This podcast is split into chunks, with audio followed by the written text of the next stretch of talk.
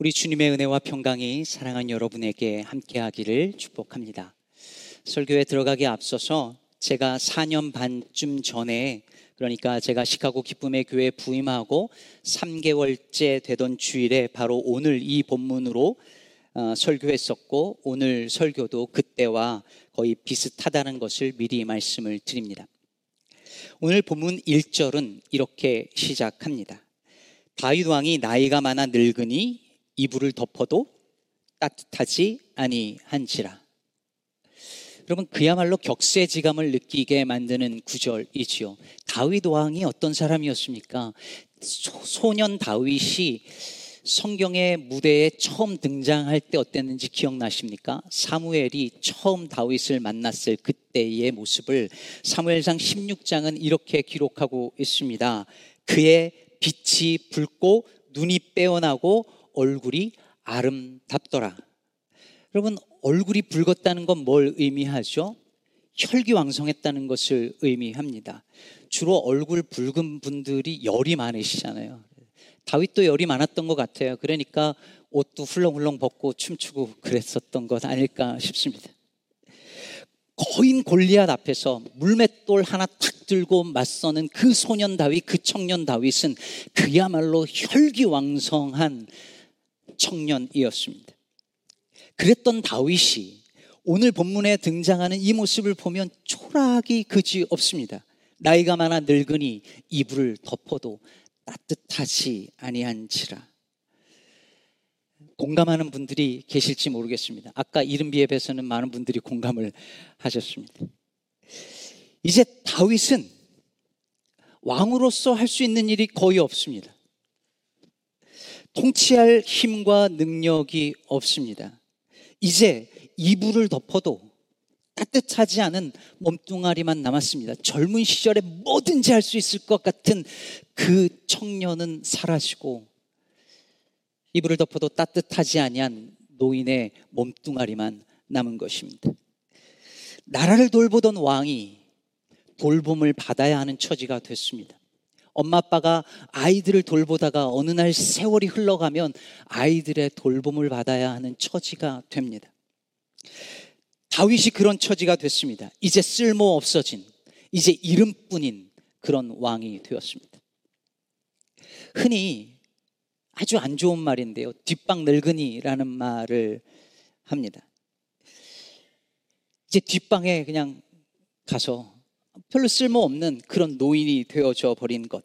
그래서 노인들은 뒷방 늙은이가 되는 것이 죽는 것보다 더 싫다라고 말하기도 하십니다.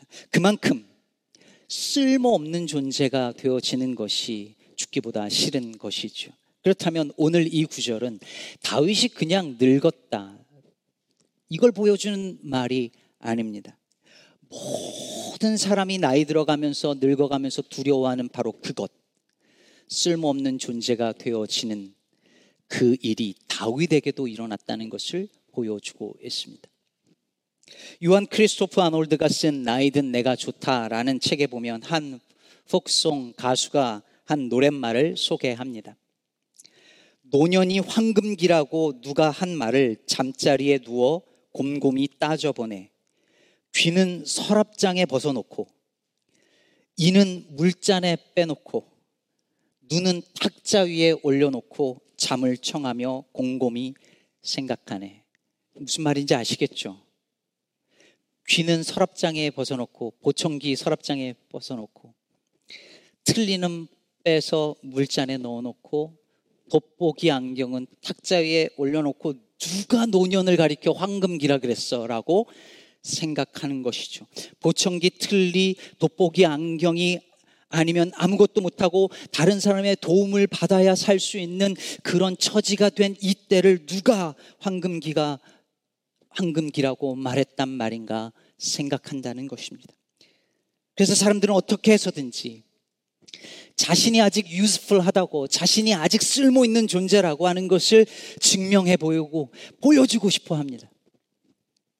나이가 들고 늙어도 나 아직 죽지 않았어. 나 아직 그렇게 늙지 않았어 하면서 자기가 뭔가 그래도 필요한 존재라고 하는 것을 보여주고 나타내 보이고 싶어 합니다. 사실 우리가 사는 세상이 그렇습니다. 뭔가 능력이 없는 사람, 써먹을 수 없는 사람, 쓸모가 없는 사람은 사람 취급받지 못합니다. 그 사람의 존재 가치를 무엇을 할 수 있느냐, 없느냐, 유스풀하냐, 아니냐, 효율성으로, 유용성으로 그 사람의 가치를 매깁니다. 그래서 여러분, 노인들도요, 어르신들도요, 그래도 돈이라도 있어야 자식들에게 무시당하지 않고, 돈이 없으면 그 자식들, 손주들이라도 봐줘야지 그래도 대접받고 산다라고 그렇게 생각합니다. 다윗왕이 그런 처지가 되었습니다. 이제 쓸모가 없어진 왕을 보면서 신하들이 젊은 처녀 하나를 구해서 다윗 왕 품에 안겨줍니다. 그래서 다윗 왕의 몸을 따뜻하게 만들어 주겠다라는 거죠. 3절을 보면 이스라엘에서 가장 아리따운 처녀를 구하던 중에 수넴 여자 아비색을 찾아서 다윗 왕에게로 데리고 옵니다. 여러분 너무 기가 막힌 여성의 입장에서 보면 기가 막힌 이야기잖아요. 그런데 그냥 이 당시 관점으로 생각을 해봤을 때 다윗 왕의 몸을 따뜻하게 해줄 목적이면은 열이 많은 여자를 구해야 되는데 왜 가장 예쁜 여자 그것도 처녀를 구했다라고 말을 하는 걸까요? 이 수넴 여자 아비삭을 데려온 것은 그냥 다윗 왕의 몸을 따뜻하게 해주려는데 주 목적이 있었던 게 아니라는 말입니다. 실제로 이 여자를 데리고 온 진짜 목적은 다윗 왕의 성적인 기능을 섹슈얼리 펑션할 수 있게끔 만들어 주려고 하는데 목적이 있었습니다. 이 당시 고대 문화에서는 한 나라의 부와 그리고 힘이 그리고 토지가 부옥하고 열매가 많이 맺고 농사가 잘 되어지는 이 모든 것이 왕하고 상관이 있다라고 생각했습니다. 그래서 왕이 늙고 병들면 나라도 늙고 병든다고 생각했습니다. 특히 왕이 섹슈얼리 침체되면 나라도 침체된다고 생각을 했었어요. 그러니 다윗 왕의 신하들이 가장 아름다운 수넴 여자 처녀 아비삭을 다윗 왕의 품에 안겨준 이유가 무엇이었겠습니까? 그저 추우니까 몸 따뜻하게 주무시라고 한 게 아니었습니다. 이 여자와 성적인 관계를 갖고 왕으로서 뭔가 할 일을 하라는 겁니다. 아무리 늙었어도 왕으로서 쓸모없는 인간이 되지 말고 쓸모 있는 왕으로 거기 있어야 한다라고 하는 것입니다. 바로 이것이 이 세상이 우리에게 끊임없이 요구하는 바입니다. 쓸모없는 존재가 되는 순간 버림을 받습니다. 무언가를 위해 기능하지 못하는 무능한 인간은 가치 없는 존재로 취급당합니다. 하나님은 우리를 그 존재 자체로 귀하게 여기시는데 세상은 우리를 존재 자체가 아니라 그 사람의 ability, 능력과 그리고 얼마나 쓸모 있는가를 통해서 그 사람의 그 가치를 판단합니다. 저는 20대 때요. 정말 하나님께 쓰임 받고 싶었습니다. 혈기왕성하던 그때에 누군가 말했던 것처럼 녹슬어 없어지는 것이 아니라 정말 달아 없어졌으면 좋겠다고 하나님께 쓰임 받다가 달아 없어지는 그런 인생이 되었으면 좋겠다고 생각했습니다. 하나님 앞에서 정말 쓸모 있는 존재가 되고 싶었습니다. 지금도 하나님께 쓰임 받고 싶습니다. 하지만 날이 갈수록 계속해서 더 깊이 절감하고 깨닫게 되는 것은 하나님은 쓸모 있는 나를 원하는 것이 아니라 그냥 나를 원하신다는 사실입니다. 하나님은 우리가 쓸모 있느냐 없느냐로 판단하시는 것이 아니십니다.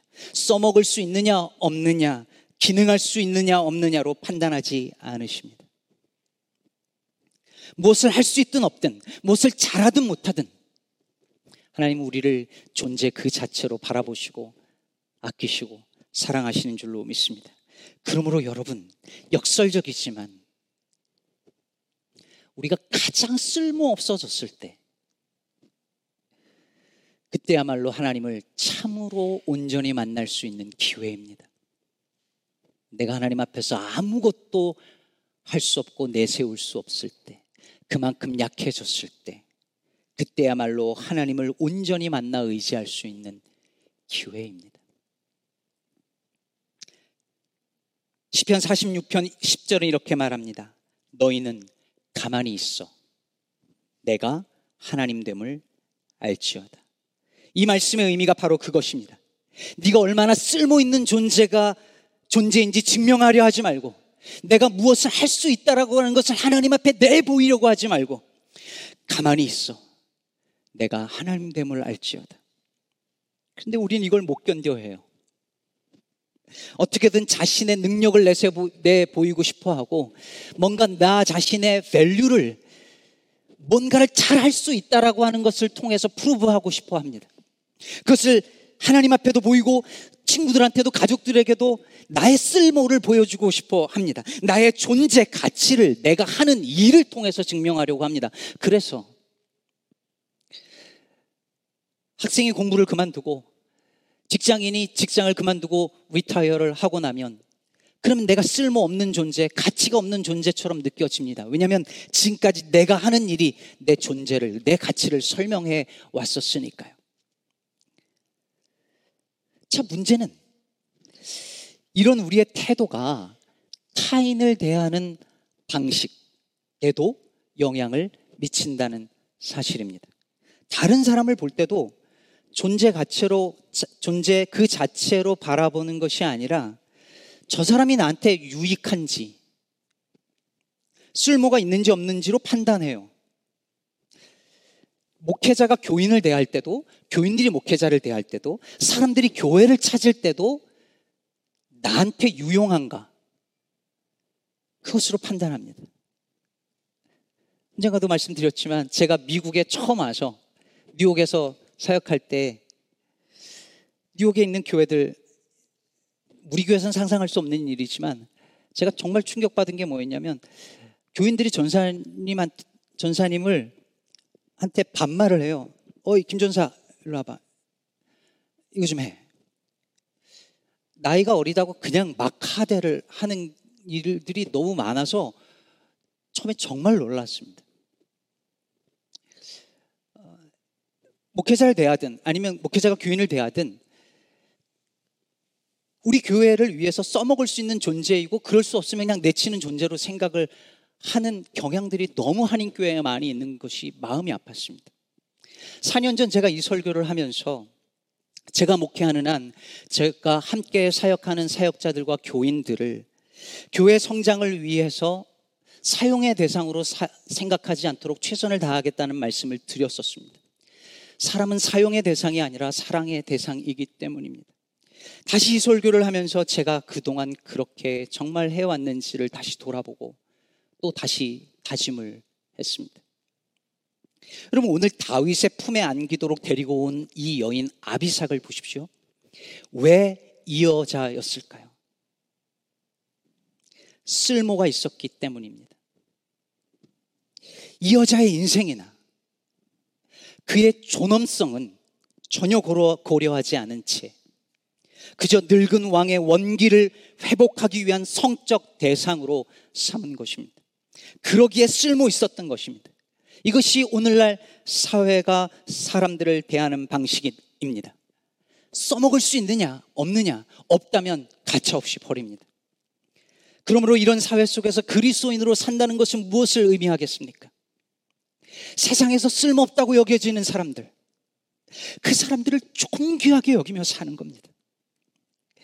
가난한 사람들, 실직자들, 지체장애인들, 지적장애인들, 병든 사람들, 어린이들, 노인들, 서류미비자들, 난민들, 주변에 폐만 끼치는 사람들, 아무짝에 쓸모없다고 판단되어지는 그 사람들, 그들을 무시하거나 내치고 짐으로 여기는 것이 아니라 하나님의 형상으로 여기고 사랑하는 것. 그것이 하나님께서 우리에게 원하시는 삶인 줄로 믿습니다. 누군가 그런 말을 했습니다. 여러분, 한 가족의, 한 패밀리의 중심이 누굽니까? 가장입니까? 아버지입니까? 아니요. 아픈 사람입니다. 가족 안에 아픈 사람이 있으면 모든 것이 그 아픈 가족 중심으로 돌아갑니다. 약속을 잡을 때도 일을 할 때도 그 아픈 가족으로 중심으로 돌아가죠. 집안의 경제, 돈 어디다 쓸까 어떻게 할까 다 뭘 염두에 둡니까? 아픈 가족. 아픈 가족 중심으로 가족이 구성되게 되어져 있습니다. 그게 너무 당연합니다. 가족 중에 아픈 분들이 계셔본, 계셔봤다면 누구나 공감할 것입니다. 여러분, 교회 중심은 누구입니까? 누구여야 합니까? 목사가 교회 중심입니까? 장로입니까? 당회입니까? 여러분입니까? 아니요. 아픈 사람입니다. 약한 사람입니다. 아무 쓸데 없어도 몸과 마음이 아프고 연약한 사람들이 교회의 중심이고 중심이어야 합니다. 사회의 중심은 누구여야 할까요? 당연히 아픈 사람입니다. 약한 사람입니다. 쓸모없다고 버려진 사람들, 그들이 사회의 중심이 되어야 합니다. 여러분, 한 사회가, 한 사회가 힘이 있고 건강하고 권력 있는 사람을 중심으로 돌아간다면 그 사회는 악한 사회입니다. 그러나 그 사회가, 정치가 그 사회의 구성원들이 생각하는 경제의 관념이 돈을, 예산을, 국가 예산을 어디에 가장 많이 쓸까 생각할 때에 그 중심은, 그 센터에는 언제나 가난하고 힘없고 약한 사람들이 있어야 그 사회가 바른 사회입니다. 그렇게 만들 때 그것을 우리는 하나님의 나라가 임하는 사인이라고 여깁니다. 언젠가도 인용한 이야기인데요. 문학 평론가 김현의 어머니가 문학만 하고 있는 아들이 늘 못마땅했나 봅니다. 옛날 어르신들이 문학, 철학, 신학 이런 거 하면 그런 거 배워다 어디다 쓴다냐 했었던 거죠. 이런 얘기를 계속 듣던 김현이 아, 이제 잘 알려진 이 이야기를 글에 썼습니다. 확실히 문학은 이제 권력의 지름길이 아니며 그런 의미에서 문학은 써먹는 것이 아니다. 그러나 역설적이게도 문학은 써먹지 못한다는 것을 써먹고 있다. 문학을 함으로써 우리는 서유럽의 한 위대한 지성이 탄식했듯 배고픈 사람 하나 구하지 못하며 물론 출세하지도 큰 돈을 벌지도 못한다. 그러나 그것은 바로 그러한 점 때문에 인간을 억압하지 않는다. 인간에게 유용한 것은 대체로 그것이 유용하다는 것 때문에 인간을 억압한다. 여러분 생각해 보세요. 유스풀한 건 셀폰만 생각해 보죠. 셀폰은 얼마나 쓸모 있습니까? 그런데 셀폰은 너무 유용하지만 그것으로 인하여 우리의 생각과 감정과 생활 모든 것을 컨트롤합니다. 모든 쓸모 있는 것들이 세상을 망가뜨리고 사람을 억압하지만 쓸모 없는 것은 세상에 그리고 사람들을 억압하지 않습니다. 문학이 그렇죠. 시가, 소설이 그렇습니다. 정재창 교수님이 그런 말을 했어요. 임금님기는 당나귀기라고 외칠 수 있는 대나무 숲. 그것이 문학이다. 생각해 보세요. 그거 없어도 살아요. 근데 여러분 잘 생각해 보세요. 임금님기는 당나귀기인데 이걸 어디 가서 말을 해야 되는데 말을 할 수 없으면 어떻게 될까요? 속 터져 죽는 거죠. 그게 있어야 돼요. 그런데 필요 없다고 쓸데 없다고 숲을 밀어버리면 나무를 베어버리면 다 같이 죽는 것입니다. 쓸모없다는 이유로 버리는 것들, 효율성이 떨어진다는 이유로 밀어버리는 것들, 사회에서 쓸모없다고 내쳐지는 사람들, 더 많은 경제 발전을 위해서 밀어버리는 자연 세계 강과 바다와 갯벌 그와 같은 것들을 사라지게 만들면 결국은 우리는 다 같이 멸망의 길로 갈 것입니다. 실은 그들이 그것들이 우리에게 얼마나 필요한 존재인지를 우리는 깨달아야 합니다. 오늘은 창조절 첫째 주일입니다. 여러분 왜 하나님이 지으시고 참 좋다라고 하신 이 세상에 이렇게 어그러지고 망가졌을까요? 죄 때문이라고 우린 말합니다. 그럼 그 죄는 구체적으로 뭐 어떤 죄일까요? 하나님이 돌보고 가꾸라고 한 그 세상을 착취하고 억압하고 함부로 쓴 죄입니다. 더불어 살라고 만들어 주신 그 세상을 독점하려 한 죄입니다.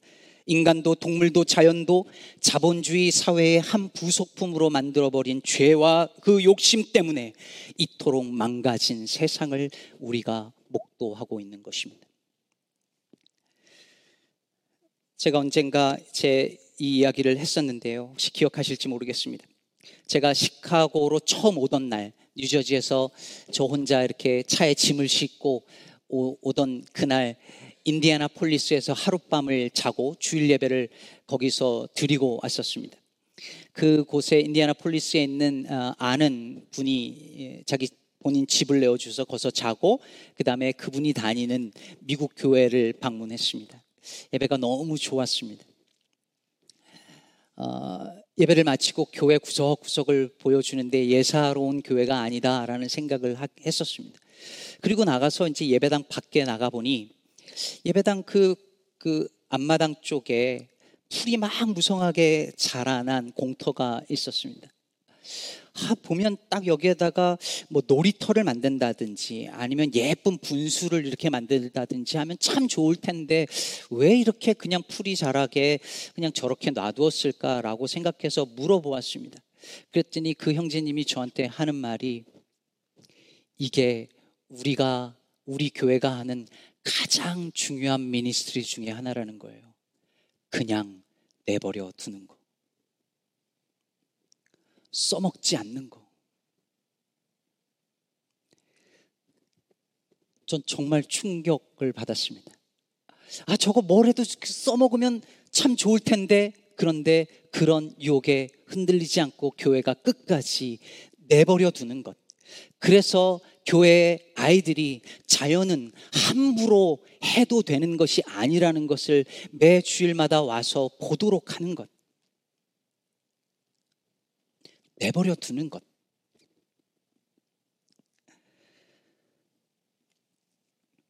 코로나 시기에 잠시 사람들이 아무것도 안 하고 가게를 문을 닫고 공장을 문을 닫았을 때에 어떤 일이 일어났었는지 여러분 기사를 통해 보셨었잖아요. 강이 맑아지고 새들이 돌아오고 잠시였지만 그런 일이 일어났다는 것이 우리에게 보여주는 것이 너무 많지 않습니까?